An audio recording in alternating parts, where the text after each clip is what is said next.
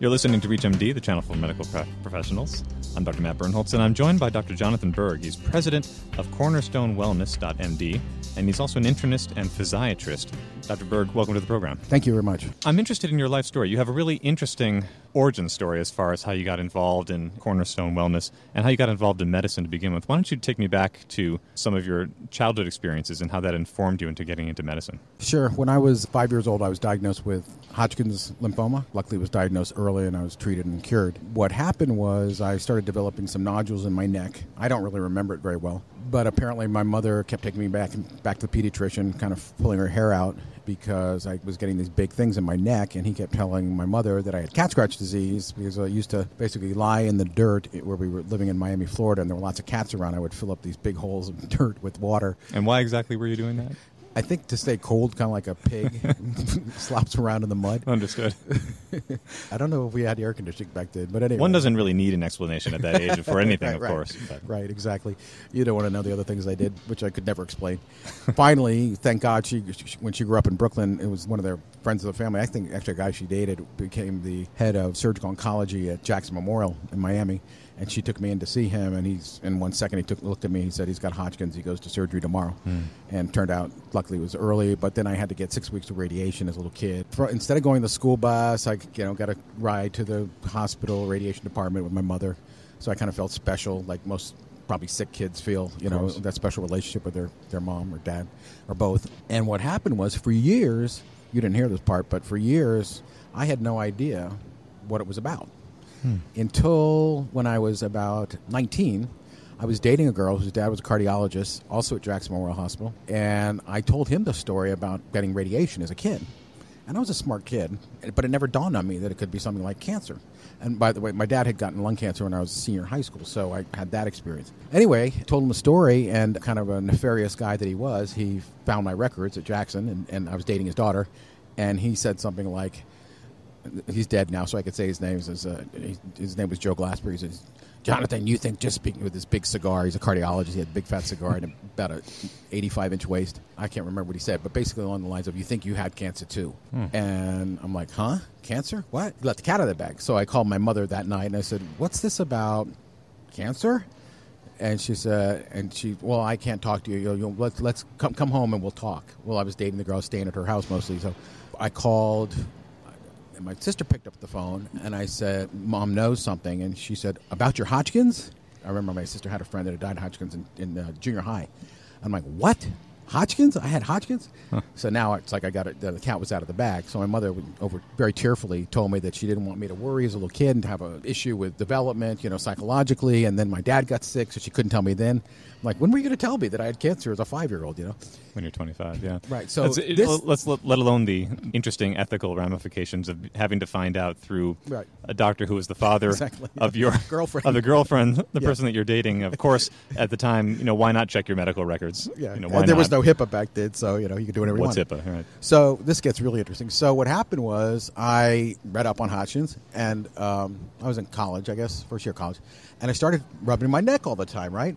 Well, it turns out I was rubbing my salivary glands, which got inflamed, and now all of a sudden I've got nodules in my neck. And of course, most kids see pediatricians. I was seeing an oncologist all the way through my childhood years. Of course. Why would I be going to an oncologist? But I never asked any of those questions. You know, it's a denial, I guess. I go to my oncologist saying I've got nodules in my neck, and he goes, "Well, I'm not so worried about these nodules, except I think you've got thyroid lumps." So then they thought I had thyroid cancer from all that radiation. All this is leading to this kind of overriding mistrust of getting information about your body from other people, Right. which is one reason to become a doctor, right? Because I hear that story a lot. Yeah. yeah, they did a thyroid scan, and it was all nodules, but they were they were hot. They were functioning nodules. The wisdom was to take out anybody who had radiation as a kid, and they used to use radiation for sizing shoes, for acne, all kinds of crap. And they got lumpy, bumpy thyroids to take the whole thyroid out. Not follow them with scans, just take the whole damn thing out. So I started having these dreams about you know being a mountain climber up and chasing down rabbits. They took my whole thyroid out.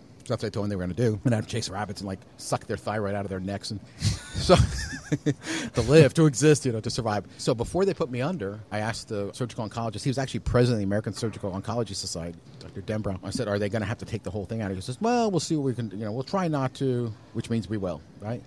I wake up in the ICU, tetanic, because they damaged my parathyroids. Hmm. So now I've got rip roaring tetany. I was tetanic. I was like I had tetanus. And there, you know, there's Chvostek sign and Brzezinski sign. I was hypocalcemic because my parathyroids had been damaged, had been traumatized. So when now you're, a, you're a textbook case. Now I'm now. really sick. Yeah. My blood pressure was in the 200s. Here I am, 19 years old, in the ICU, never having been told I'd be waking up in the ICU, possibly. And my mother's telling me everything's okay. Kind of like you told me everything was okay when I was five years old. My friends would come in who I knew were being debriefed by my mother to tell me everything was okay. People dying in the middle of the night in the ICU, you know, this back in the 76, 77. Clearly, a running theme here of lack of information being presented to, Right. to you, the patient. And I was always good in science, like most kids that end up going to medical school. And I had some good role models. My cousin ended up becoming a doctor, MD, PhD, actually. I think that at a psychological level, the mistrust of information I'm getting from others about my body, it was almost like a survival need, you know, to go into medical school and figure it out myself so I knew what people were talking about and protect myself. Almost paradoxical, one would say. I mean, one doesn't normally put that into the spectrum of current practitioner, somebody who's going on to have a career in medicine. Usually, a story like that breeds such distrust. But you took it in an interesting direction. You took it in a way that says, I need to find my own answers. I need to become a resource, a reservoir of information. So, what did you then go on to do? medical school in Miami, and I didn't know what I wanted to be. So, of course, I became an internist because I had a good internal medicine attending that kind of directed me in that path. And I figured, ah, you go to internal medicine, you could do anything after that, at least to learn how to take care of sick people. So I went and did that at the University of Arizona. Actually, after the first year, I was like, I hate this. I can't do this. Too many sick people. People are way too sick for me. And just the waste that I saw. A mm. classic patient of waste. We we had this 90 year old black woman that had gone down at home. And of course, nobody knew what to do if she got sick, right? There was no DNR, there was no advanced directives back then that people talked about. And I kept her alive for about three months in the ICU. The family had a bill of probably $400,000. Hmm. For what? She was like 90 years old. But God forbid you get found down. Paramedics have to defibrillate you and intubate you, and then you belong to the hospital until you die of a pneumonia or something. And I saw it time and time again how poorly we deal with death in this country. The other story was I was at the VA and I had a guy who'd been in the ICU forever. And a VA is for practice, right? So this one guy, he was leathered down because he was combative. The ET tube came off of his trach, and I'm sitting there trying to put it on him, and he's like trying to prevent me from putting it on him by moving his head around. Like don't And our listeners can get that sense already because the way you move against the mic, it really does sound like you're trying to move around. Like, stay away from me staying away I want to from- die. You know, let me go. Right. And then I had a ALS patient later on when I was doing rehab medicine that it was the same thing. It was like his wife wanted to keep him alive, and they were going to intubate him with ALS. I just couldn't get the rationale behind that. It didn't make any sense to me. I mean, you have a dog that's sick, isn't going to do well. You can take him to the vet and have him put down peacefully. So in my mind, we were treating our animals, our pets, better than we were treating our humans, just mm-hmm. because of our own inability and our sort of Judeo-Christian way of not being able to deal with death righteously, like they would say in a Hindu environment, you know, in India or something, or Buddhist or Eastern, whereas death is just part of life. So I went ahead and did internal medicine the full three years because I was already, you know, into it, and the hardest part was already over my internship year. But I went to a chronic pain lecture by a physiatrist, a rehab doc in town, and just kind of got really interested in, wow, that's really takes it all into account, the whole chronic pain experience in terms of suffering and, you know, the pharmacology of it. It just kind of incorporated everything I'd learned. So I decided to do PM&R, so I went up to Seattle, University of Washington, did my PM&R, because that was like the best program in the country, and I really wanted to learn from the giants. The physical there medicine and rehabilitation. Mhm. Okay.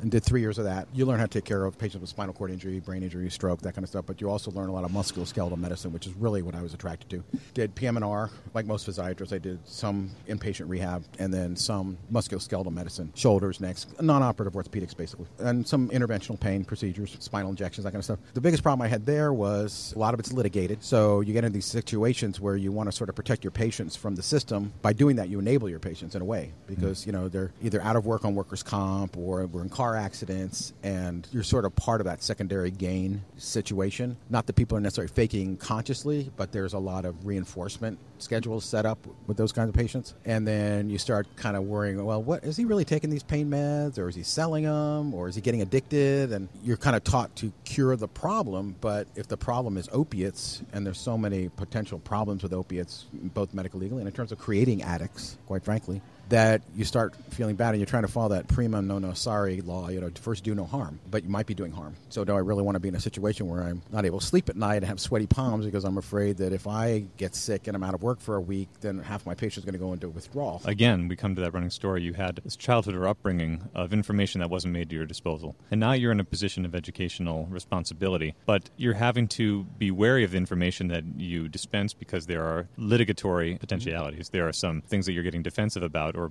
like most practitioners listening, they're going to be thinking, I have to be kind of careful about how I present certain information. Mm-hmm what I prescribe. And you're also in a position where you're prescribing pain medications and other things, and you're not sure if the information coming to you from the patients is entirely legitimate. Because it's a medical legal, both from the standpoint of workers' comp and personal injury, and their secondary agendas, shall we say, it's one of the few areas in medicine where, other than maybe the ER, where you have to take everything the patient says, kind of put on your lie detector. I mean, I literally could hear because I learned gait analysis. Could could hear how patients walking in the waiting room coming into my office and how their gait changes as they come into the exam room. So it's almost like the patient becomes an adversary, and that's no fun. Especially if you're like really honest with yourself. Like, what is this patient really after? You know, everybody wants to love their patients. They want their patients to love them. But in an adversarial situation, and I was a patient advocate. I mean, I was the enemy of the workers' comp system, the enemy of the defense bar in terms of the personal injury. The trial lawyers sent patients to me. I was kind of getting disenfranchised by the whole retroactive aspect of Western medicine. How we're always treating the disease, but not really treating the patient. It's just easier to treat a disease than it is to treat a patient, quite frankly, if you're honest with yourself. I read an article about the use of omega 3s in radiculopathy in the Journal of Neurologic Surgery, and I was like, what? What's an omega 3? You know, I knew nothing about this stuff. So I started reading up on it and started treating patients with omega 3s, including a spinal cord patient, T9 para who had severe dysesthesias, chronic pain in her zone of injury, autonomic dysreflexia, really bad. And I put her on high dose omega 3s, and lo and behold, within a week, she was like cured of her pain. And I was just like, Godsmacked, I think the word is. So I we'll started, use that term. I started using it more and more. Like a Crohn's disease patient, I put on high dose omega 3. She was eating like oatmeal and rice and couldn't eat anything else. Was about to have a total colectomy. And within a couple of weeks, she was eating everything and didn't need to have a colectomy. So I just got kind of angry that I hadn't been taught about this stuff in medical school, quite frankly. Nobody talked to me about this stuff. I was asked to give a talk at a wellness conference on omega 3s and neurologic and psychiatric dysfunction because they were using it for bipolar. They've used it for a lot of neurologic and psychiatric issues. And I met somebody there who's now my vice president, co founder of this company we have, who was speaking about a technique called bioelectrical impedance, where we measure body fat, lean body mass with electrical resistance meters and stuff. We started talking to each other. She was already setting up doctors to do fat loss we joined forces and created this company, Cornerstone Wellness, where we set up physicians around the country. We've got about 1,400 physicians around the country doing the program, where they follow the patient's body fat, lean body mass, and basically set their meal plans based on their metabolic rate. So it's very customized, taking into account that we know for a fact that lifestyle modification really is the only true treatment for the obesity epidemic. That's the only thing that works long term. That's a given. But yet, what we see out there is short-term approaches, either you know the use of pharmacologic agents like phentermine, and anorectic agents, or you know these crazy HCG fads where people are losing you know 20 pounds for that cruise coming up or for that wedding coming up, but nobody's treating it as a medical problem that needs long-term treatment. Mm-hmm. Well, again, it sounds like treating the disease, as you put it yeah, earlier. Exactly. If you're just tuning in, you're listening to ReachMD, the channel for medical professionals. I'm Dr. Matt Birnholz, and I'm joined with Dr. Jonathan Berg. He's president of Cornerstone Wellness.md and he's also an internist and physiatrist. And we're talking about a career that has skirmished, shall we put it, the outlines of disease prevention to a more progressive model of preventative medicine today. So let's get back to your work with Cornerstone Wellness. We have the setup here in which you started to see in your own practice a rationale for moving more towards preventative medicine and really treating the patient. Tell us about how that led to your current employment or your current founding of Cornerstone Wellness. My purpose and my greatest desire was to help the patient. The tools that I had were obviously causing some degree of negativity be it, for example, steroids. You know, obviously steroids are great for inflammation and they help the patient with pain. But in the long run, they're weakening tendons, they're causing less collagen cross-linking, they cause obesity, decrease, you know, resistance. Like everything you do in medicine almost always has a negative aspect using Western pharmacotherapeutics. Well, it's the old adage, you know, that every medicine is a toxin. Exactly. Well. No question. But in nutritional medicine, it's almost impossible to cause any negatives. Well, it depends on how we define nutrition, I imagine. I would imagine certain things that go into my mouth that I well, know I shouldn't I be. Mean, nutritional medicine or nutritional therapeutics. So we've created the first ever really completely comprehensive turnkey program. You know, physicians don't have time to do weight loss other than just handing out phentermine scripts. They're, they just don't. And economically, they're under duress. You know, just gets worse every year. So this provides kind of a passive profit center for the doctor But it's not like a passive profit center that's kind of like not really medicine. This is what he or she should be doing anyway, which is prevention. But nobody knows how to get paid for nutritional counseling. So we train the medical assistants in the office how to do the whole program. And because it's so computer and internet driven and it's so cutting edge and evidence based, the medical assistants have no problem doing. it. We can provide complete support, not, you know, 24 hours a day, 365 to all of the offices that we have so that nobody's ever, you know, like with weird questions like, well, my patient's got a creatinine of, you know, 4.2, how much protein can I give them? That kind of stuff. I never talk to the patients directly. I always go through the physician and help the physicians with adding of different hormones or checking, you know, reverse T3 levels and little pearls that I've learned over the years. The nice thing about weight loss medicine, which doesn't sound like fun to a lot of people, treating people that are, you know, super obese, but our average patient's like 30, 35, 40 pounds overweight. It's not like a, a hardcore 800 calorie day obesity clinic. I mean, most of our patients are on 12, 1300 calories a day because anything less than that, people are basically hibernating and they're, they're going to lose weight quickly because they're diuresing and they're starving. But long term, you know, it's a long term problem. So typically, a long term solution is the answer, not a short term answer. Right. Starvation never sounds like a long term no. solution. Yeah, and there's so much fad, and you know, people hear so much nonsense, and I think the physician's responsibility is to be as up on the most cutting edge stuff and present that to the patient and present them with the truth. And it can be financially remunerative much more so than say just being a phentermine mill, which we see all over, particularly the deep south. There's these offices that are handing out two, three hundred prescriptions or dispensing, I should say, so they're actually buying up big bottles of phentermine and repackaging them, you know, two weeks at a time, and basically overcharging the patient for the phentermine, and just like uh, like a drug dealer would do, quite frankly, in my opinion. But you have another staff member doing it, so you're not taking time from your schedule of patients to see a weight loss patient. You're overseeing somebody else doing it. And because it's so tried and true and tested over 1,400 physicians times, God knows how many hundreds and hundreds and hundreds of patients, and it's got to be in the tens of thousands by now, it works well. So we have meal replacements have been shown to be the most effective way, you know, based on 25 articles in the world's literature, including a meta-analysis. It works better than usual care diets because it provides the protein that people need to maintain lean body mass, which is what protects them. The bottom line is fat loss, not weight loss, and maintenance of lean body mass because that's what determines your metabolic rate, the amount of muscle you have on your frame. And if you drop your BMR, particularly women, they're never going to get that muscle back, which means their BMR is going to be lower, which means they're always going to burn less calories down the road. So you're actually, if you do a rapid weight loss, people are losing muscle mass, dropping their BMR, and you're actually sabotaging them. They're going to be, leave your care worse off than if you hadn't done anything at all. Mm-hmm. Again, looking for, you know, how can we really hurt patients, as well as how can we help them. So the worst thing you can do for your patients is put, put them on a program where they're losing as much weight as they want to lose as quickly as they want to lose it. To go on the cruise, to go on the, you know, for the wedding, whatever. It's got to be a medical decision and a long term change. Right. In this country, people go on diets. What we don't do, which is what we should do in this country, is change our diet two different things. Well, I'm reminded of a classic Onion article title that said, "I lost 50 pounds in two days and totally died." you know, as a, as a form of like euphoric statement. But there's some truth that a lot of people come in, I'm sure, to you or to other practitioners, and they say, "I want to lose a lot of weight right off the top. I want to lose several pounds every week." And it sounds like, from your perspective, you say, you know, maybe a pound, a pound and a half, two pounds per week is actually what what the target is because that's better. Well, what we do is we get because we have the tools that we create at USC, the device that measures very, very accurately within about half a percent of DEXA their lean body mass and body fat. We don't even talk about pounds of weight. We say you're going to lose when we can predict. The computer actually spits out a number and says if you do this program as we set it up with this percentage of macronutrients, certain percentages of protein, carbs, certain number of calories, you will lose 1.7 pounds of fat per week. Now we don't want you to lose more than that because if you lose more than that, that extra weight is coming from muscle. Mm-hmm. But we only want you to lose fat. Our very, very first patient is a great example. Our very first patient was the office manager for a Mormon family, big family practice, literally like 15 kids, all of whom worked in the family practice. So it truly was a family practice. The whole family worked there. She tried everything to lose. She went on the, our program with our shakes, and in a month came back in tears because she'd only lost two pounds. You know, she'd been on the, the hamster wheels, you know, hours a day. And we measured her, and she was actually had lost eight pounds of fat gained six pounds of muscle. So she was net minus two pounds, but in reality had lost eight pounds. She couldn't figure out why she dropped like a dress size and a half with that.